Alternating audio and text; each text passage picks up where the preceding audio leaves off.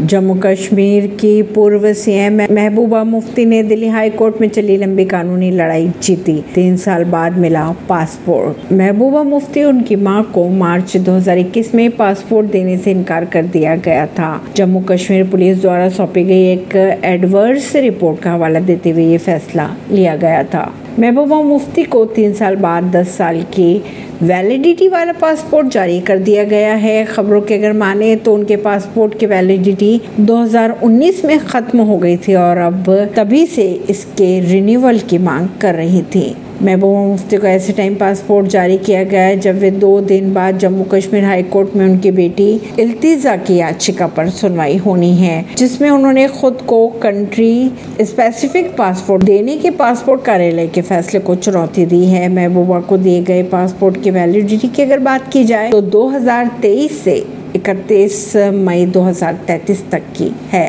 ऐसी ही खबरों को जानने के लिए जुड़े रहिए जनता सरिश्ता पॉडकास्ट से, परवीन दिल्ली से।